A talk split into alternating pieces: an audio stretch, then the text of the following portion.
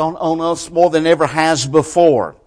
And it makes it hard for those, if we, just human beings as a whole, to look for any kind of thing that would be called peace of mind. Its search at times is frantic for some people. Sometimes when they're doing so, they find it self-defeating or they even destruct within themselves because they cannot find that elusive thing called peace of mind. We find that people try to drown their sorrows, as it were, and their problems through liquor and drugs. We found that many people have found that to be an easy escape for a moment in time. They're out of reality and it feels wonderful and good. They don't have to deal with those things. Others tried to find a way of achieving peace of mind or getting through this hectic world by, you know, spending more time on their job, you know, or spending many hours there, hoping that will cause them to forget what's going on on the outside. Others find the way of doing a lot of recreational things, constantly playing ball of some kind or other, other activities such as that, engage their mind in to keep themselves away from what's going on in the world around us. Others, as you know, and you've probably worked with some who tried to hide the elusive peace of mind within themselves. Those hectic times, they try to just sort of swallow it and take attitude, I can take care of it myself. And I'll fight this battle on my own and I can achieve it because I'm that kind of person and I'm capable of doing so. We used to say years ago that nearly every major city in the country either had a social worker or a psychiatrist or a psychologist. Today, small town America has social workers, psychiatrists, and psychologists. When you think about small town America, what most people tend to think the bedrock of our country to realize that they are now having to have these kind of people. We're living within the community and practicing because this is what's wrong with people today in that respect. But peace is available. We know that Christ in the upper room, as he was trying to settle his apostles down, because they knew the time was near, they knew whatever was going to happen wasn't far away, and he had to calm them during that upper time. And as we look at what John says in John 14, 15, and 16, we get an idea of what was going on in that upper room. He reminded them there, he says, peace I leave with you. And he simply goes on to remind me it's a peace the world doesn't understand, but it is a peace which you will understand, and those that believe in the word, my word that you preach them will understand what it means by having this great, wonderful peace. In Matthew 6, 34, in the Sermon on the Mount, he reminds in verse 34, therefore don't worry about tomorrow. For tomorrow will worry about its own trouble. Sufficient for a day is its own trouble. What did he tell us? We only have the present to live in. Matter of fact, the service started, was it 20 minutes ago? That's past. We can't go back and start over again. We can, it's not going to be the same. We can't relive it over and over again. It's all real with. We're living right now for the moment. So he says, don't worry about tomorrow. We need to learn to live in the right now. We need to learn to live in the present. We can plan for the future. We can hope, we can make plans for the future. We can look at ahead and says, I want to do this and that in the days that lay ahead. That's right. We have that right and privilege. Even God asks us to plan. But worry about right now, not tomorrow. But here's the thing that nobody wants to hear. The Lord's not going to pour you a cup of peace, hand it to you, and tell you to drink it, and everything will be well. It's not going to happen. There's something we have to do. And this statement that's in your hand is from Brother Paul Faulkner. He gave this many years ago, and it's still true. God being my helper in a world of needy people, I resolved to will myself to be responsible, to face reality, to do what I ought to do, and like it. So we want to learn by these things this morning and another next Sunday in, what, in these two parts. What is this about calling peace of mind? And the fact is, from this we can understand and achieve it. Beginning with this, God being my helper. Why do we begin with that? Well, it's obvious. How does the Word of God begin? How does Genesis 1 1 start? In the beginning was a big bang? No. In the beginning, God created the heavens and the earth. In verse 27, it goes on to say that God created man in his own image. Therefore, we realize and understand just as a person working at Ford, Chrysler, GM knows about that car that he is creating, whatever model it is.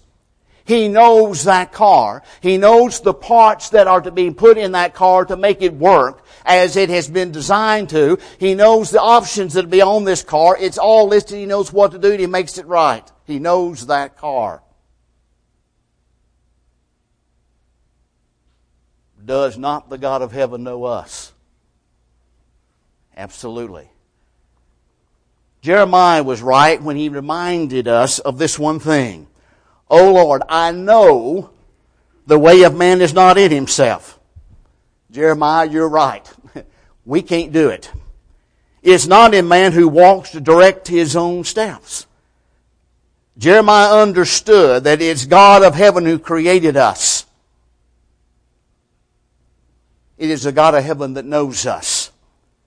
That automaker makes that car out of the parts he's designated to make that car run, work, and do what it's supposed to. In the glove compartment of that car, when you buy it, does not the salesman remind you, here's the owner's manual. Read it. It will tell you about how to change oil. It'll tell you how to set up the radio. It'll tell you how to do this and that and the other so that way you can get the most out of that car you've just bought. And I already said God knows us and God created us. Here's his manual. Here's his manual. And what he's trying to say unto us is, this is how I know that God knows me. And I know if I follow this manual, that it's going to lead me correctly. I know when I follow this manual, my life's going to be much better. I'm going to operate as I should, as God created me. This is my manual. Only when we trust in God will we ever achieve peace of mind that we want. As it is impossible to please God without faith, it is impossible to achieve peace of mind without His book. Without His book. But notice the next part of that opening phrase. God being my helper. What is wrong with human beings? We expect God to do it all. We expect God to do everything. And when something doesn't go as we think it should, whose fault is it? God's. All of our anxiety, all of our problems, we throw back in the face of God and say it's your fault. And why, somebody said, why would you say, have you people, have you heard say, Lord, I prayed and I have prayed and I have prayed. And Lord, you have never answered my prayers and things are not better. What is it that human beings fail to forget? There's a simple truth we all need to learn. God will not do for us what we are capable of doing for ourselves.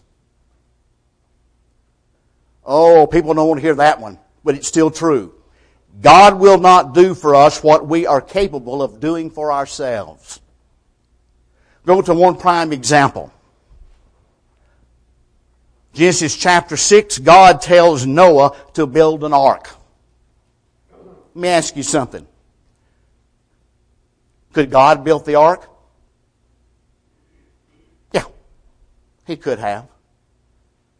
But why did he ask Noah to build it or command him to build it? That way, Noah would have a part in not only saving his household, but all the animals God would put on board. A sense of responsibility. God's not going to do for us what we can do for ourselves. Deuteronomy 6 in verse 24, Moses said there that everything that God requires of us is for our good always. And James makes it more blunt. In James 2 and 26, faith without works is dead. Faith without works is dead. We can, we can never expect God to give us peace of mind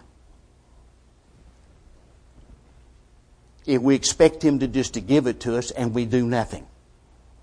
If that is what we're looking at, if we are expecting God to do it all for us, we are doomed to failure. We are truly doomed to failure. God will help us. God will help us. But again, He will not do for us what we are capable of doing. I believe in prayer. Joe did an excellent job Wednesday night on prayer. I believe in prayer. You believe in prayer. But prayer is not a substitute for doing. It is not a substitute for doing. We have the right to ask God to help us. Through prayer, He asks of us lay before Him petitions. But we need to remind ourselves, and just still just praying for peace of mind, we need to do the things the manual tell us to do in order to have peace. God will be our helper. But there's things we must do in order to have that peace of mind. God being our helper in a world of needy people. The statement that begins, I believe it's either, I believe it's David Copperfield, I'm not sure, the one that says, No man's an island.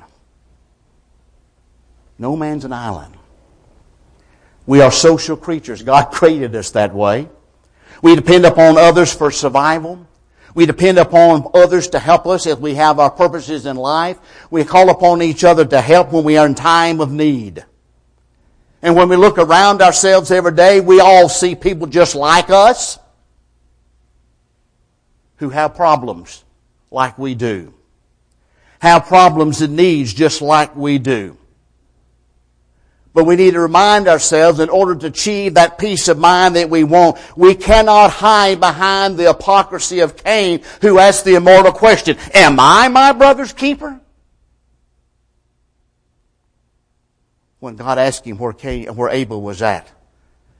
We are our brother's keeper, and the scripture makes that abundantly clear and plain from beginning to end. That liberty that we've been given when we become a child of God in Christ is not a freedom from the responsibility of those who are around us. In the middle of a chapter, in the middle of a chapter, when Paul wrote on the subject of liberty in Romans 14, he reminds us, for none of us lives to, um, to himself, and no one dies to himself to achieve peace of mind, we're going to have to realize and understand that others have needs and that we have the ability to supply them those needs and help them as they walk their daily walk of life. We live in a world of needy people. When Jesus asked the question, uh, when Jesus was asked the question, I should say, what is the great and first commandment? Jesus began with the fact he says, love God. Then he added that, love your neighbor as yourself. Then a hand went up and says, who is my neighbor? Who is my neighbor? You know the story from Luke 10, beginning with verse 30 through 37.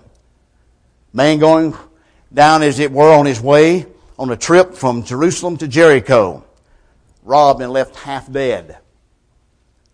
The priest passed by, the Levite passed by, then the Samaritan is the one who stopped and helped him.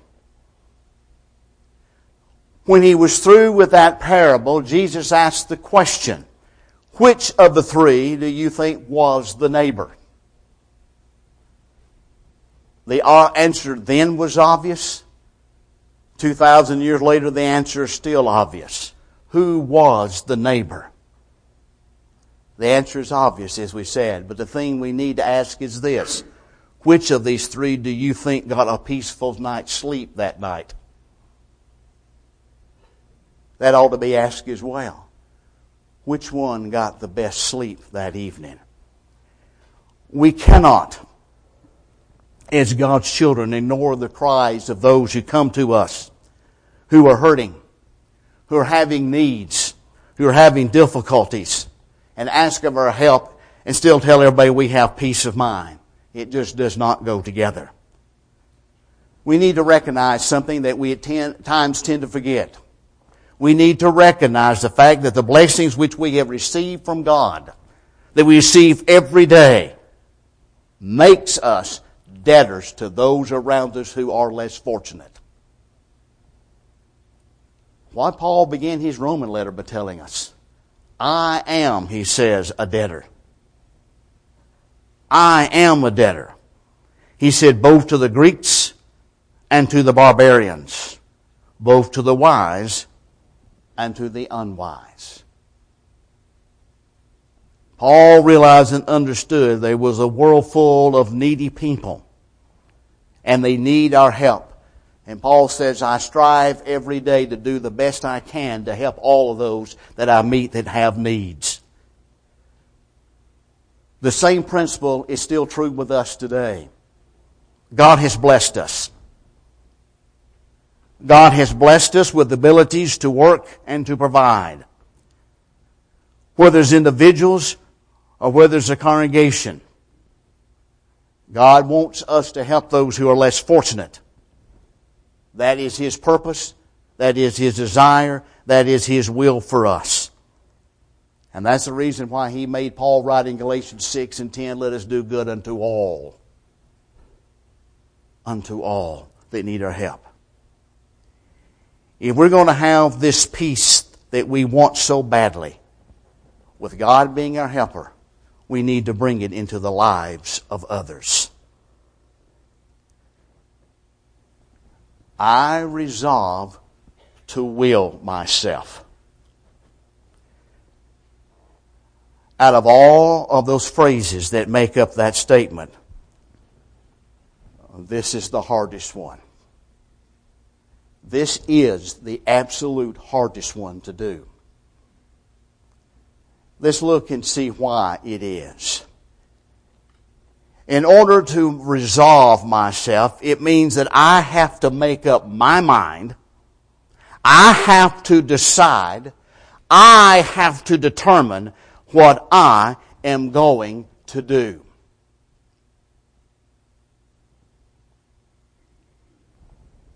Any sinner that comes to Christ must resolve to live differently than what he has been. Has to resolve to live differently. We call it by another word. That word is repentance. Again, that word is hard. Why is it hard? Our Savior in Luke 13 in two different verses said the same thing, basically.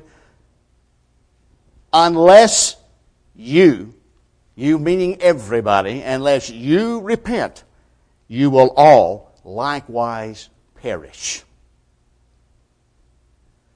In other words, our Savior, in teaching the world of that day and time His principles, His laying down the foundation for His kingdom, let it be known, unless you repent, you'll all likewise perish. That is a part of becoming a child of God. But what was said in Acts 2.38 and again a few days or weeks later, and when we go to chapter 3 and verse 19, what did it say there both times by the apostle Peter to those that were listening? The first thing out of his mouth was to repent. To repent. Was it not Paul on Mars Hill told those uh, philosophers that day and time that one time God winked at ignorance, but now commands, not didn't, didn't think about it. No, God commands all men everywhere to repent. Unless there is that resolve, unless there is within yourself that uh, decision to be made, you're never going to accomplish anything. Unless there's that resolve, nothing is going to be accomplished. Again, we go to the scriptures. We're going to move over to Luke 15 this time, and we all know the story of the prodigal son. We all know the story that this young man wanted his, his part of his father's house, so to speak, took all of his money and left and had a good time, as we would say. Wasted his money on what they call riotous living till his funds run out. And when his funds run out, so did his friends. They didn't care about him no more. They didn't care about him. With his funds gone, his friends have walked away. A famine came and it says he was reduced to begging.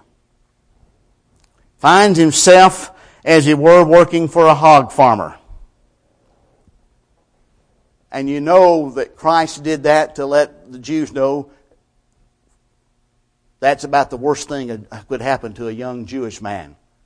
Find himself, as we would say out in the country, slopping hogs.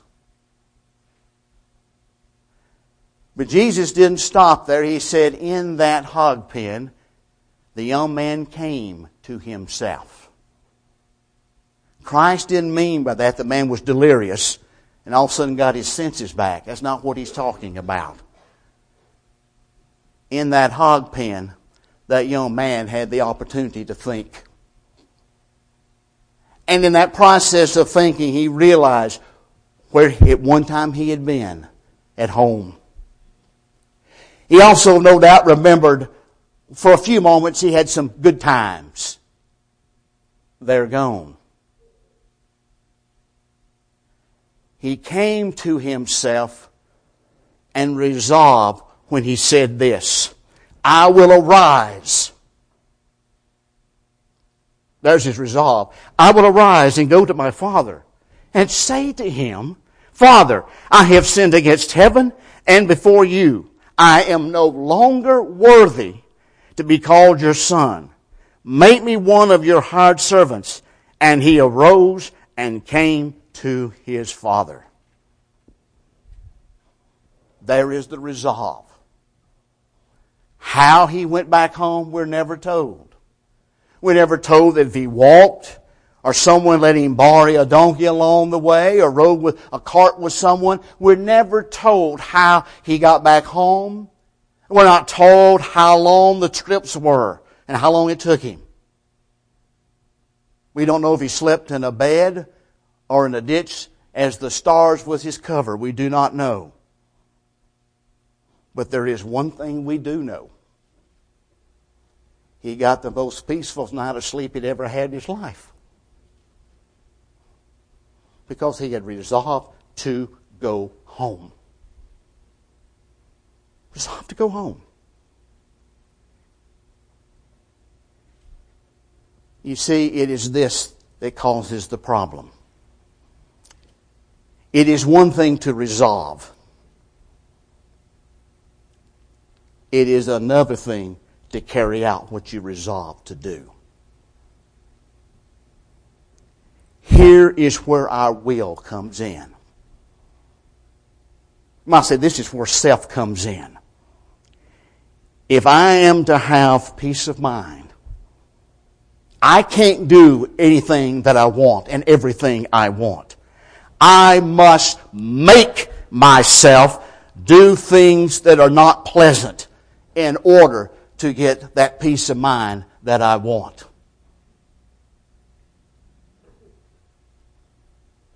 Paul writing to his brethren at Corinth, in the midst of all the problems this congregation had that he writes about, he stops and says this in 1 Corinthians 9 27 as a lesson that maybe they would heed. I discipline my body and bring it into subjection. What was Paul saying? I have resolved to follow Christ. And in that resolve, I am doing what I have to do in order for that to be a reality. Not only have I resolved, I have made myself do the things necessary to carry out that which I want to do. And that is follow my Savior. And that's what we have to do. You can resolve all day to stop doing something. And we can use, for example, something that's understandable. How many people do you know that says, one of these days I'm going to quit drinking? that's their resolve. And it may sound silly, but that's what they want to do. They really deep down in here is simply saying the words, I want to stop doing this. But what is stopping them from stopping doing that is simple. The resolve is there. They haven't got ready to make themselves do it. There's the difference. The resolve in that statement here represents the fact there must be actions. In order to quit doing something that we know is wrong, in order to quit doing something we know is harmful, we're going to have to want to do it and carry it out. If not, we will never achieve peace of mind. It'll never happen. And you shouldn't as long as you refuse to carry out that resolve. That's what a conscience is for. And that is the fact is not until we will ourselves to a course of action that we know is right, we'll never achieve peace of mind. We're about to sing an old invitation song that we've heard for years. The first words of that song are very simple. I resolve no longer to linger. Not only have I talked about becoming a child of God, that song says, I've made up my mind and I'm going forward with it. I'm going to do what's necessary to become a child of God. I have always said, and it's still true, everything's ready. It's simply waiting for you to take the resolve and move yourself toward becoming a child of God. Come repenting the way you've been living. That hard thing to do, that willing to give up that past life, walk away from it. I resolve no longer to linger. This morning become a child of His. This is your day, your time. But this morning, if you're a child of God who strayed from the truth, this morning that song saying to you the same thing. I resolve no longer to leave, linger, to keep living in that pathway of sin I've gone back to. We talked about earlier in our class. Here is resolved no longer to linger, no longer living that way. You want to come back home. That father's still in the road. That father's still looking for you to come. While together we stand and while we sing.